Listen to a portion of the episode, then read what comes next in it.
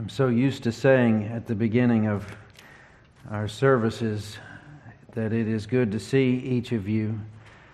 And uh, I suppose it would be interesting to be able to look into your living rooms as you are able to look into this sanctuary, but that's not uh, the case and is above the capacity of the technology we're using at the moment. But should I say, welcome to our live stream on uh, this, the third week under present circumstances. In the next few days, we're going to be sending out some emails uh, listing certain changes that have taken place uh, since our last update, that's over a week old now. But this having to do with the most recent um, orders from our uh, state and local government having to do with stay at home. And um, in God's providence, we've been able to maintain our ability to do this that we're doing right now. And uh, the, the language is there and it's clear uh, for faith based uh, ministries to be able to produce uh, this live stream, uh, but with minimal staff and using all the customary uh, and, and um, reasonable um, social distancing here. We're, we're spread out, those of us that are considered uh, essential.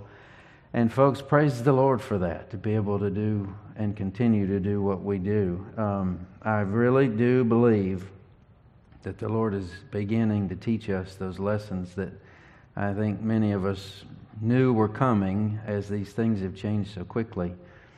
And uh, the one lesson that I think may serve us well for the rest of our lives, and I hope we learn it, we learn it well, and we never forget it, and that would be to take our privilege to gather together for granted.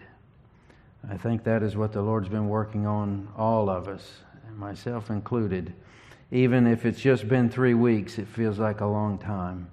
And uh, we miss you, and we long for that time and ability to all be back together in this room. And that's one reason why I'm glad to be able to continue to do that in this room, which has been set apart for generations for the specific purpose of preaching and teaching God's Word. I, I, prefer to stand behind this box right here, which is set aside for that very purpose. And um, again, to thank the Lord. And um, I'm sure it's a matter of prayer uh, that we've been able to continue to do it. So let's be faithful in the basics and uh, do the best we can with what we've got. And for right now, that's taking our Bibles and opening them up. And uh, we'll continue to study as we've studied. And uh, we're in John chapter 12, where we left off last week. We actually read through the first portion of John 12 um, to tie that in with our study last week. And where last week the comparison, uh, a very vivid contrast, was between Caiaphas, the high priest that year that Jesus was killed. And through political expediency, he thought it best that one man die instead of the entire nation. And then that was contrasted with what Mary had done very extravagant gift of worship. Well, this week we look at another contrast that was there within what we read last week. So let's read that together. We'll ask for some help, and uh, then we'll put these pieces together a piece at a time. This is verse 1, John chapter 12. Six days before the Passover, Jesus therefore came to Bethany, where Lazarus was, whom Jesus had raised from the dead. So they gave a dinner for him there. Martha served. Lazarus was one of those reclining with him at table. Mary therefore took a pound of expensive ointment made from pure nard and anointed the feet of Jesus and wiped his feet with her hair. The house was filled with the fragrance of the perfume. But Judas Iscariot, one of his disciples, he who was about to betray him, said, Why was this ointment not sold for three hundred denarii? And given to the poor. He said this not because he cared about the poor, but because he was a thief, and having charge of the money bag, he used to help himself to what was put into it. Jesus said, Leave her alone, so that she may keep it for the day of my burial. For the poor you always have with you, but you do not always have me. Let's pray. Father in heaven, we thank you for your word. We thank you for its gift. We thank you for the ability to gather together as we are. Lord, teach us from your word. Teach us through each other, but Lord, may the word of your scriptures be the final authority in our lives. Help us to understand it. As we understand it, help us to obey it. And we ask all this in your precious name. Amen. Well, chapter 12 resumes the story that began with the raising of Lazarus. And John gives us the time stamp here, if you noticed right there in verse 1, six days before the Passover uh, which puts us the day before Jesus' arrival in Jerusalem, which is otherwise known as the triumphal entry.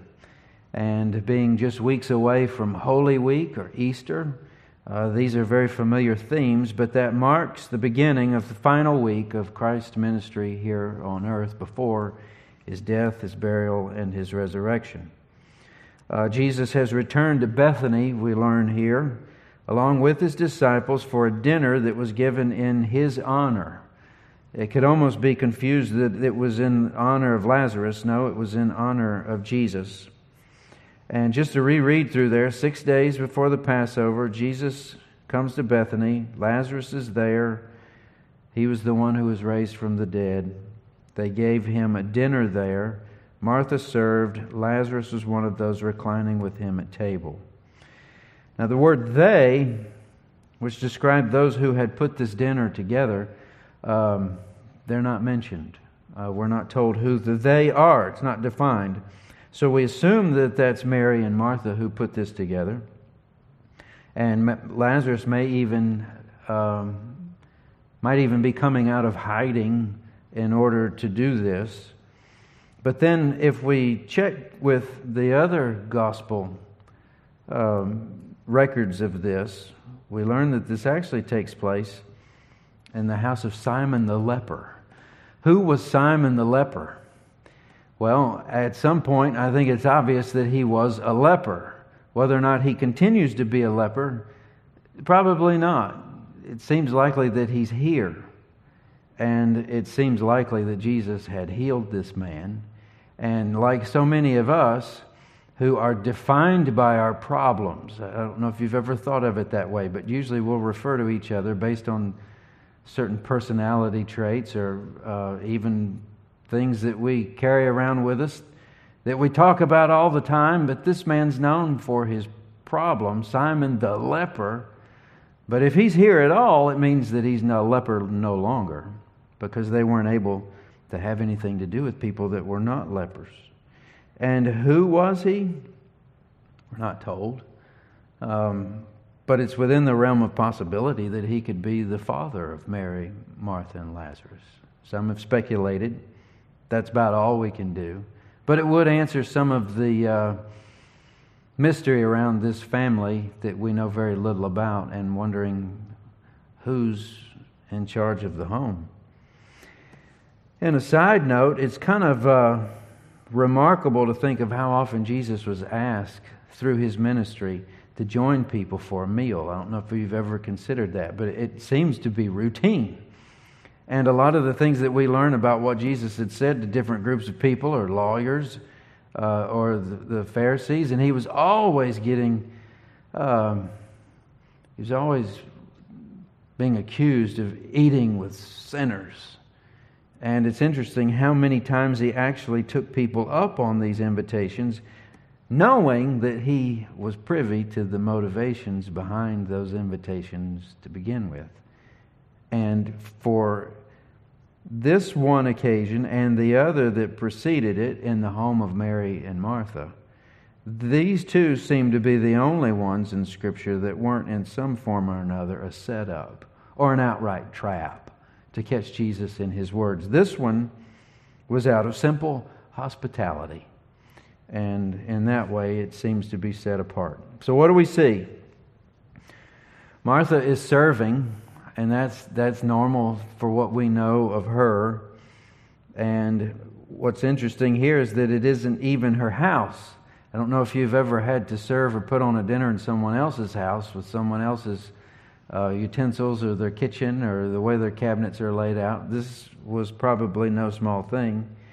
And if we were to compare it to the other dinner where we met Martha, and as far as we know, and there could have been more, but as far as we know, it was Jesus, Lazarus, Mary, and herself, four people, which precipitated her going to Jesus and complaining um, that Mary was not helping her and that it wasn't right. Well, in this situation, she's hosting Jesus, his 12 men, Lazarus, possibly Simon, her and her sister. If you add all that up, that's 17 people. But in this instance, there's absolutely no record of any complaint from Martha. But a lot has changed since that first event until now. So before we go any further, especially before we read again verse 3, um, let me mention where we're going with all this. And a brief mention a while ago, the previous contrast was between Caiaphas and Mary. The contrast that we're meant to look at here, the, the way that John seems to narrate the story, it's as if he's displaying two separate pictures. Two pictures that are almost completely at odds with one another. And these two pictures are the actions of Mary and the attitude of Judas. And I'm not sure if you noticed the first time we read through it, there's just one verse given over to what Mary did, even though you probably got at the heading of chapter 12, Mary anoints Jesus at Bethany. But there's actually five verses given over to what Judas has to say about it. Now, what Mary did is what's remembered. We'll get to that later. But what Judas has is there just by way of John's narration to show us the incredible difference between the attitudes of these two people. Let's read verse 3 once more just to make sure we have it in our mind. Mary, therefore, took a pound of expensive ointment made from pure nard and anointed the feet of Jesus and wiped his feet with her hair. The house was filled with the fragrance of the perfume. That's the extent of verse 3. So, what did Mary do and why did she do it? And we'll do the same thing uh, for Judas, each in turn. And then we'll ask ourselves the question at the end which one do we more resemble? Are we more like Judas or are we more like Mary? And of course, you know which you'd like to be. No one ever. Uh, no one ever says, I'd like to be like Judas. I don't remember even meeting a man named Judas. Uh, I've met Jude's, uh, I've met Mary's, but not Judas. But this morning, I think we're going to be surprised, perhaps even shocked, at how most of us are going to get this wrong. We're going to have more in common with Judas and woefully short of what we see on display with Mary. And we'll have plenty to ask our Lord to help us with. So, what did Mary do and what did she why did she do it?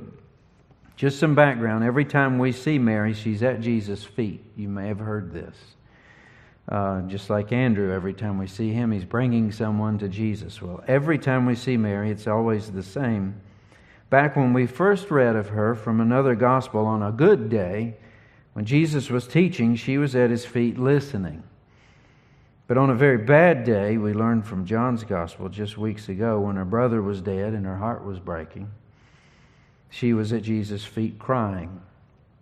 And on this day, a day of uncertainty where Jesus' life is certainly in danger, we're going to find her at his feet again, but in this case, expressing worship, the likes of which we've not yet seen. So, what she's using here, John is specific to tell us that this was a very costly perfume made of pure nard. Nard was a rosy colored, sweet smelling perfume that came from the root and spike. That's why sometimes you'll see in some translations it's called spikenard. Uh, this comes from a plant that grew in the foothills of the Himalayas. And there's no mention of where Mary got this perfume. There's all types of cultural references as to why one might keep it. It was either as a dowry or as uh, used in a, a, a burial um, setting. But as to why she had it and where she got it and if she paid for it or if it was given to her, all of that is speculation. We, we really are not told. Now, what she did with this and her anointing Jesus' feet and the way she wiped it with her hair and how much of it was spilt. We'd like to have a lot more details because we could, we could answer much of our curiosity here. And even taking the other passages from other Gospels, there's not a lot more information that we can put together, but we're going to learn in chapter 13 that to attend to one's feet was the task of the lowliest slave. When Jesus washes the feet of the disciples, there's a protest. You shouldn't be doing this. So, for her to do this and to anoint his feet was to position herself as low as a slave could position oneself. And then for her to untie her hair in public just was not done. And if it was, um, it was looked on with disfavor. And with all that we've got here, there is no way to make any of what Mary did normal. Um, just to try to put it as basic as, as I can. This is weird. Uh, I heard one pastor say, Well, let's go to the Greek and find out what's there. He said, The Greek tells us it's weird. Um, culturally speaking, the things that she did, if one was there and was witness to it all, uncomfortable would be the, un, the, the, the, understatement. Um, to try to figure out what is going on. So the protest that we see, in some sense, is justifiable. But before we get to that, let's look a bit more. Um, and I had written down and had spent some time in studying this week to maybe give some of the more popular uh, commentary on perhaps how we could account for some of these things and, and, and unwind the, the weirdness of the situation. But one possibility that I read that thought may be more suitable than others involved perhaps Mary's instinctive reaction to there being more perfume spilled than she had intended. And the idea of breaking the alabaster box. John doesn't tell us it's alabaster, that it was broken, but maybe some was to be used then and some to be kept for later. I have no idea, but what seems to be clear is that the amount of it, and it's a pound, which a Roman pound is about 11 ounces, that way more than needed to be used. We, we just kind of put a couple of little dots, don't we, when we're putting on cologne or perfume? We don't use the whole bottle.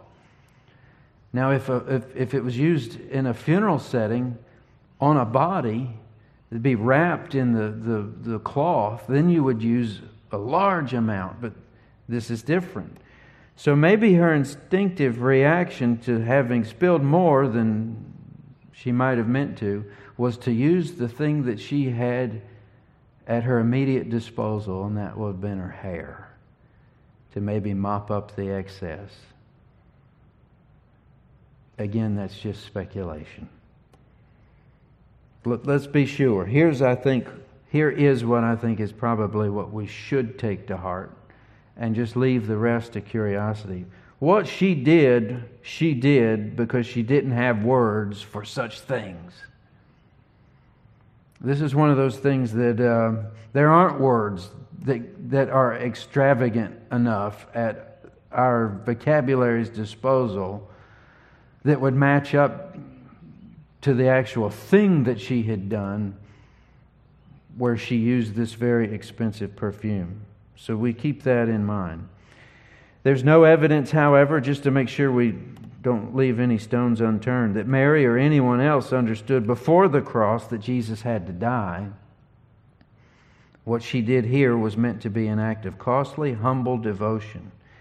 But I think, kind of like Caiaphas, there was more going on than she knew. Caiaphas had no idea to the extent to which he had prophesied.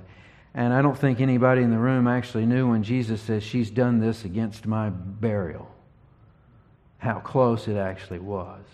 Though I think Mary was infinitely closer to picking up on the distress of our Lord's heart when later he would talk about that very thing. I think she read his face, his body language more so than anyone else in the room. And let's not forget the last detail that John gave us. The house was filled with the fragrance of the perfume.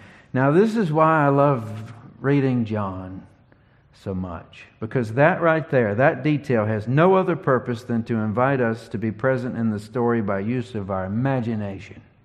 Right? Like we'd been there, like we could smell as the perfume went everywhere. I don't know if you've ever broken a bottle of perfume or uh, how a little bit of something being cooked in a house can just fill the whole thing up, for good or for bad. But that he says the fragrance here filled the house, the fragrance of the perfume. I believe our sense of smell is the most powerful trigger of memory among our senses. I have that on uh, some scientific articles that I read thinking through this, but you be the judge. Can a smell take you back in time? Um, like a song can take you back in time? Um, this past week, among the long list of things I had to do, scrambling, trying to get ahead of who knows what will be asked of us uh, in time, I had a problem with my truck and needed a valve cover.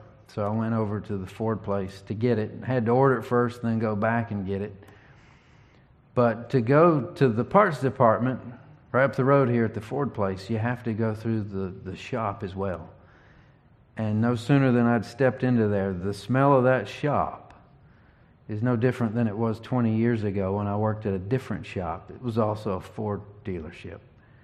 But it, it's the same. It's the same one. I mean, I, I'm back in a place where I considered it to be my first real job because I had a uniform and uh, my name on my shirt and on my jacket.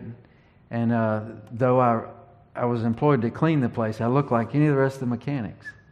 And uh, if I got my job done, I could run parts or do something exciting like some of the low grade mechanical work. And I did change a lot of oil. But I was official Ford Lincoln Mercury all on a smell. But it took me, it was like a time machine. And I, the same is true, I'm sure, with all of you. The, the certain recipes that your folks cook over the holidays, or certain places that you've been, or the way your grandparents' house smells, even pieces of furniture, or your coat that was there that you forgot and you take it home and it, it's in it. It's, it's, it's like, it's, it's like a, a, a spirit that's possessed whatever comes into that home. It, it just permeates everything. John knows what he's doing here. And if we were to carry this even further, if it's meant for our imagination, I suppose we could ask our question, ourselves the question, spiritually speaking, what do we smell like? Um, if this is meant to cause us to associate the smell of the perfume with the act of worship on the part of Mary, what does the room that we've been in smell like after we've been there and gone? Is it a pleasant smell? Is it a stench? You know, uh, when Paul is telling us in Titus that, that, that the way we act and carry ourselves adorns the gospel, and the, the, the, worship that we bring to the Lord is a sweet smelling savor. Um, that'd probably be a good question. Are, are, are we perfumed? Do we care about such things? This is a perfect place to switch over to asking the question what did Judas do? Or what did Judas say, and why did he say it? What does Judas smell like in this story? we know what the feet of Jesus smell like. We know what the hair of Mary smells like. Look at verse 4. But Judas Iscariot, one of his disciples, he who was about to betray him, said, Why was the ointment not sold for 300 denarii, given to the poor? He said this not because he cared about the poor, but because he was a thief and having the charge of the money bag, he used to help himself to what was put into it. Now, just to draw a line in the sand here between Mary and Judas, the enormity of the offense of Judas against our Lord is brought out by John setting two statements side by side. They're right there in verse 4. Judas Iscariot, one of his disciples who was to betray him. I, I, I don't know that, that you could color it up with any more dramatic suspense than that. A disciple who is about to betray Jesus. And John tells us again, this is not the only time, and it seems to be a habit of his when it's mentioned to tell us that this is the one who would betray him. But that doesn't mean at all that any such knowledge at the time existed with John while these things are happening. That's all from hindsight. That would take time. In fact, this is the one place out of all the Gospels, aside from the betrayal, that anybody has anything bad to say about Judas at all. He was quite the, uh, the Academy Award for his acting role. And although Judas was one who speaks here, doubtless others had the same thought. Mark tells us as much, even among the other disciples. The objection that Judas raises has a certain plausibility to it. On the surface, surface it's actually reasonable. How so? Well, John goes out of his way to emphasize the cost of it.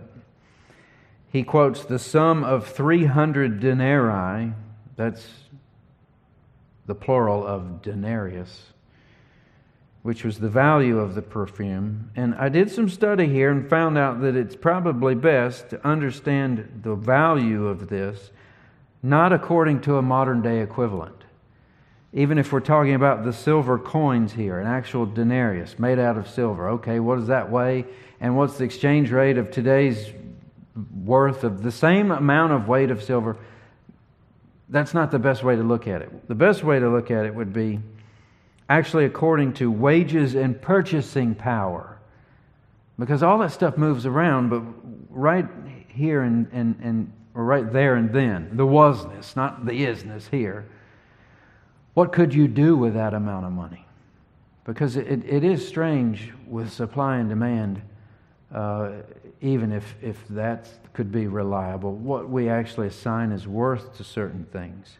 Uh, it was also interesting to go on Google and try to figure out what the most expensive perfume is. It's about $12,000 per ounce. Um, and then there was one that was more expensive. It was actually a million dollar perfume, but it was mostly a million dollars because it was made for some type of museum, and the amount of diamonds that were attached to the, the lid of the container itself was what made it so valuable. Um, I kind of doubt that it's actually worth a million dollars, especially to the average person. But one denarius was the daily wage of a common day laborer in this culture. So if you've got 300 of those, and just take 365 days in a year minus the Sabbaths and holy days, which you wouldn't work or wouldn't get paid for, 300 denarii would roughly be a year's worth of earning. And let's just give it a number. Let's, let's say it's $40,000 that a day laborer could make in a year's time. Again, on the surface, Judas seems to have a morally defensible argument. He raises the flag what about the poor? You could feed a lot of poor people with that. This is not the first time someone has sanctimoniously hidden his agenda behind the sound of what about the poor. Um, no more than uh, then we try to give kids a hard time about not eating their food because there are children that are hungry. When really, if we were examined in our hearts, are we more worried about those children that are hungry or that our kids eat their food that we made so we don't have to throw it away? This was not Judas's heart. But hearing it in the room among the rest of the people, I think he might have had some to agree with him. This is a costly waste of resources that could be used another way and probably for the moral greater good. Not sure. But it seems to stick. John takes us aside and explains his true motivation, though. He was a thief. And that bag that he was responsible for, he had pilfered, even though it had been trusted to him. So, with that said, and time getting away from us, who do we have more in common with? I think we've got enough now that we can start drawing some conclusions as we move toward the end of the passage. If we were standing there, if we had seen the whole thing, if we had been uncomfortable, if we had on our, our exchange rate worth of customary understanding, to see that what she is doing is just not at all what normal people do. If we'd been standing there, would we have been drawn to Mary's act of worship? Ridiculously extravagant gift, poured out, used up, never to be used again? Or would we be with a group of people that are uncomfortable with such things? I'm having to say, I think if I'd have been there, I'd have probably been wondering what is, what is, what is wrong here, maybe with her. I think it's a good thing to give the benefit of the doubt to these people as we read this. But it, the, the trouble with it all is flushing our mind of all the things that we know about the story that they didn't. Let's just imagine that we don't. We're seeing all this the first time. And if Judas was under his breath and standing right near us, and maybe it's us that's standing there and he leans over to say, You know how much that costs? Do you know that's pure nard? That right there is about a whole year's worth of salary. That could have been sold. That could have been used another way. I mean, would, would, would we have wholesale just say, nope, not true? Not at all. You're way off, Judas. Judas. No. Uh, everything he's saying makes basic sense. It's by definition an extravagance and perhaps even a waste. But here's what Jesus says about it Leave her alone so that she may keep it for the day of my burial. For the poor you always have with you, but you do not always have me. And here's what I think is the key to unlock the difference between a Judas and a Mary. And it'll unlock us either. Tell us which side we're on. Because the most amazing thing that was said in this whole passage is what Jesus says here. And it's the words, leave her alone. And it's not necessarily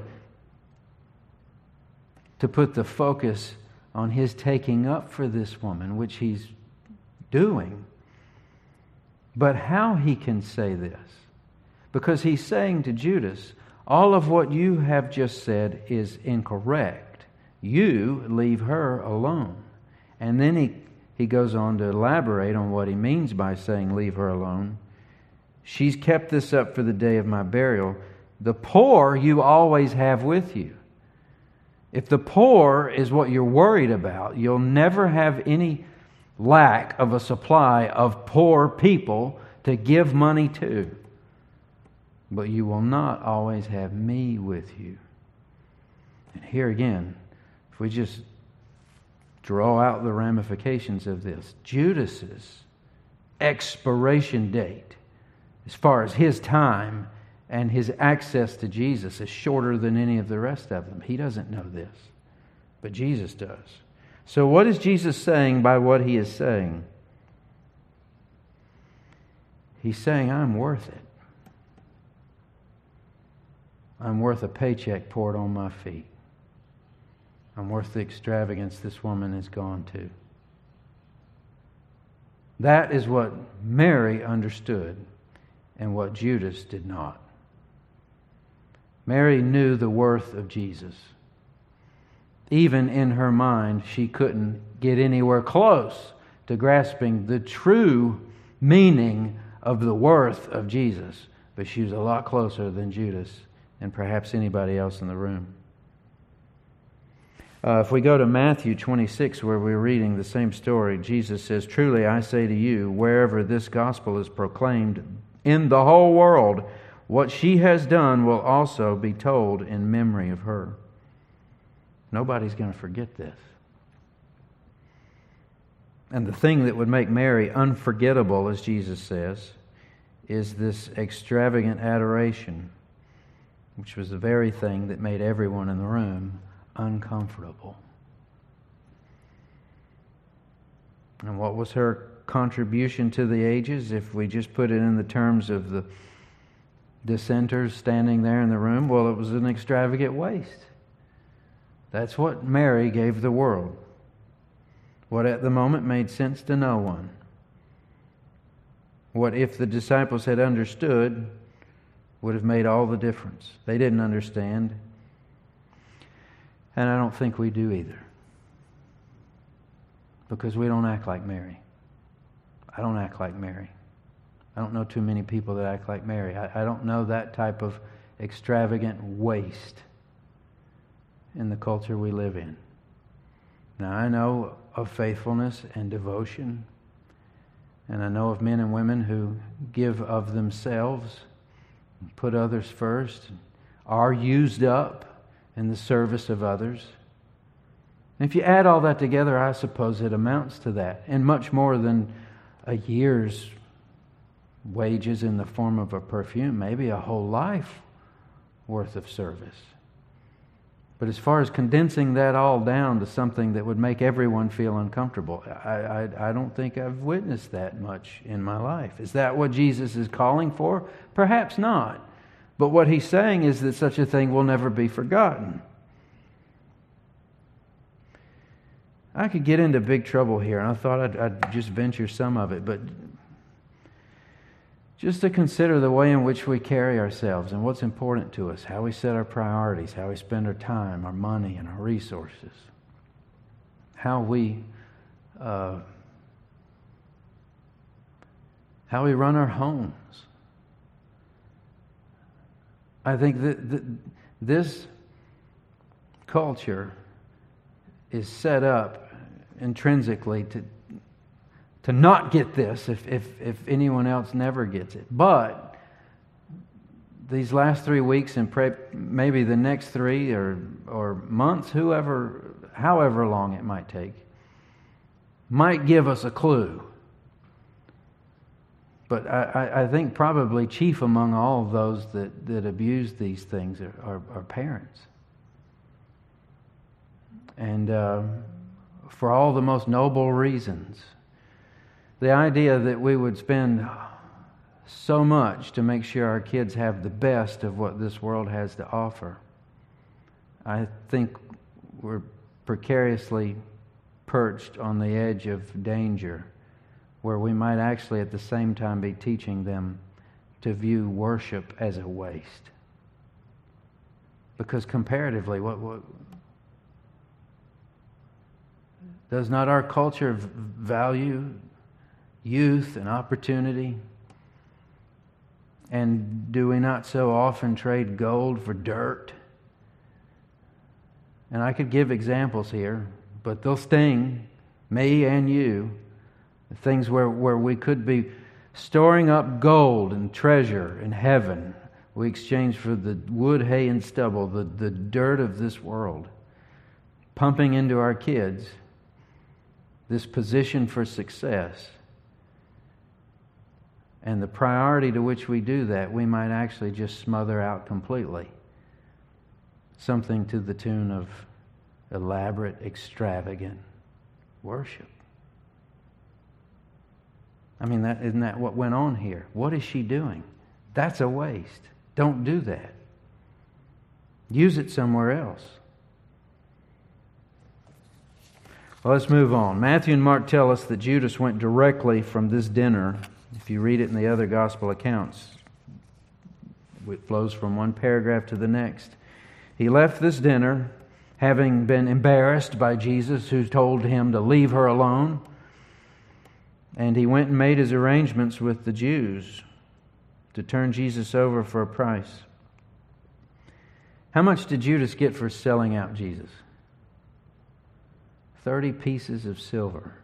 Now, again, we're not told exactly, but it's likely that those silver coins were the same a denarius.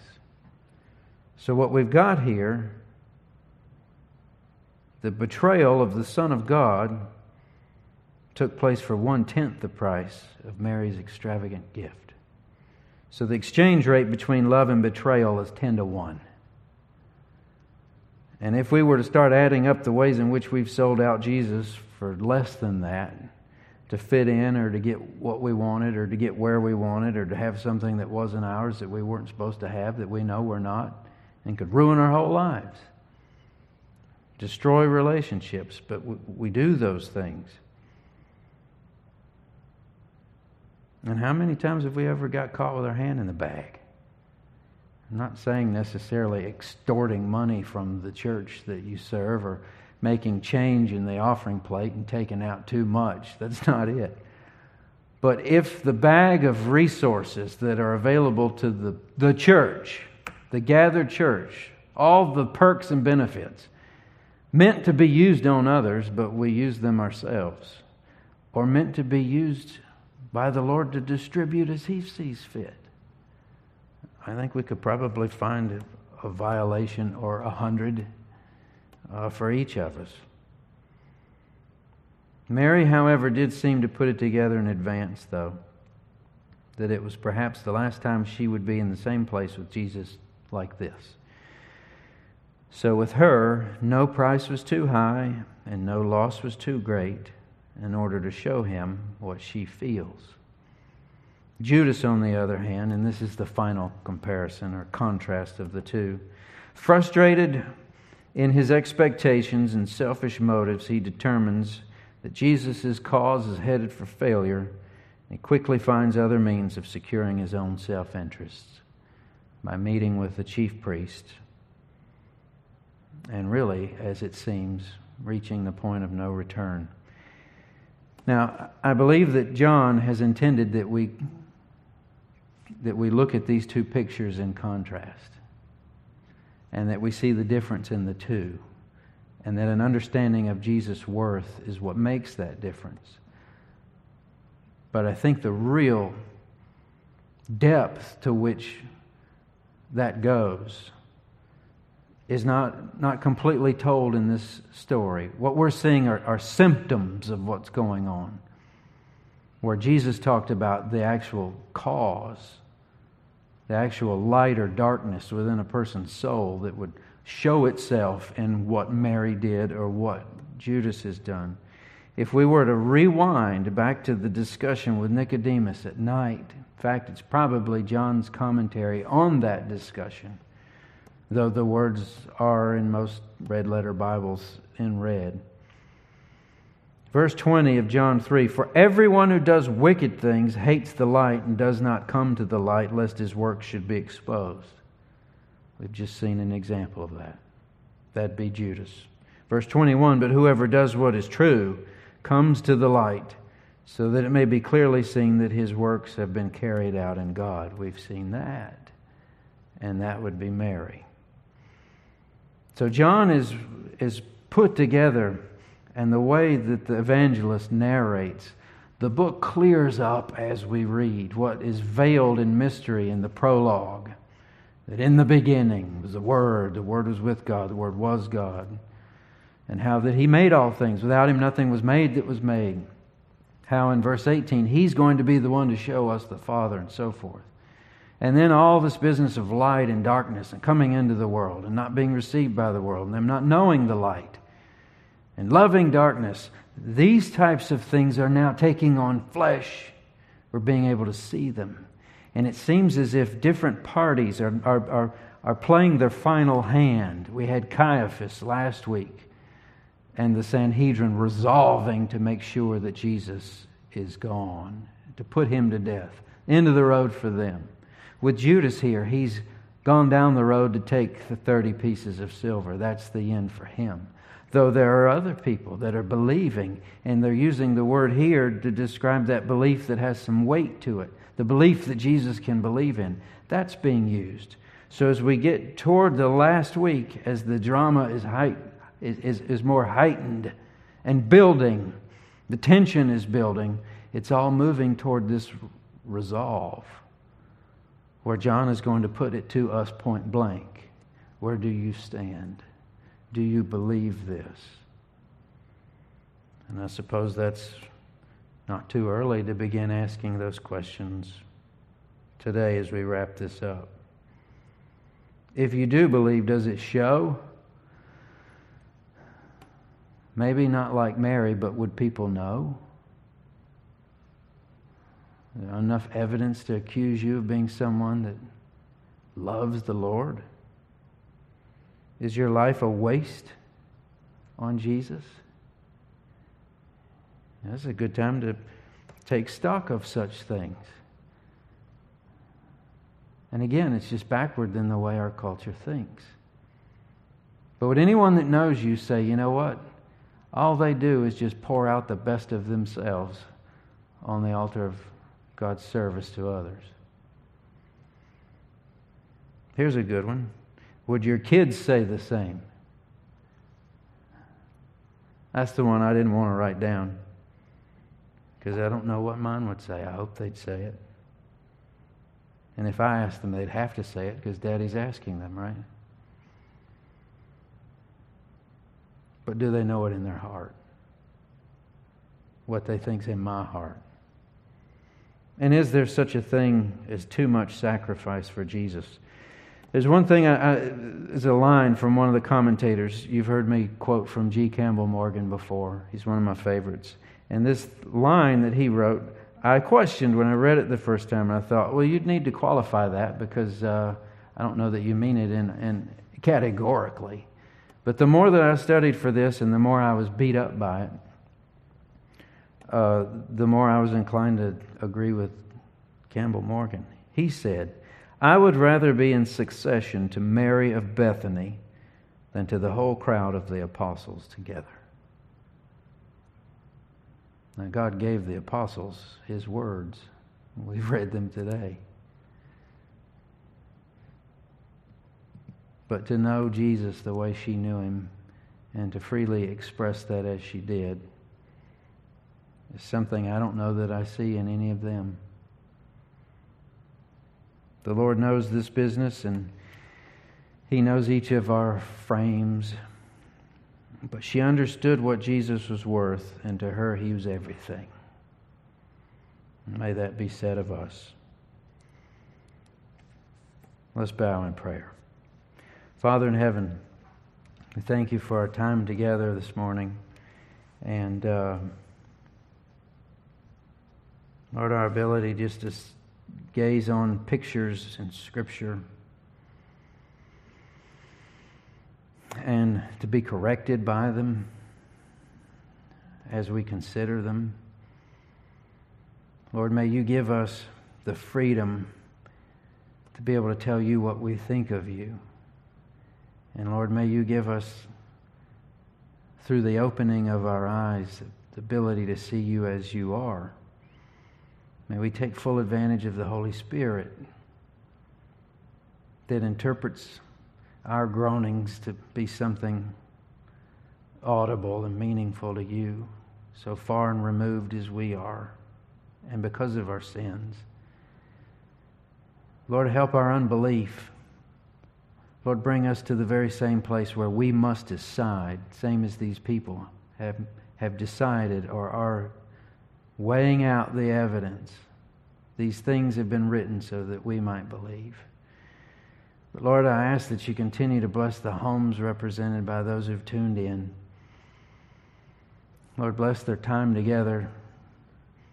And may you use the added time they have together perhaps to build, build up their families, build them up in love and encouragement in the scriptures and what matters And Lord, give us ideas, creativity to know how to take that and pour it all on your feet. Thank you for blessing Wake Chapel. And thank you for those others who would join us as guests. Lord, bring us all back together at your time and in your choosing. And Lord, until then, may your word be understood and obeyed. We ask all this in your precious name. Amen. But let me close by reading to you a benediction. And this is from the 13th chapter of the book of Hebrews. This is verse 20 and 21. Now may the God of peace, who brought again from the dead our Lord Jesus, the great shepherd of the sheep, by the blood of the eternal covenant, equip you with every good thing that you may do his will, working in us that which is pleasing in his sight, through Jesus Christ, to whom be glory forever and ever. Amen.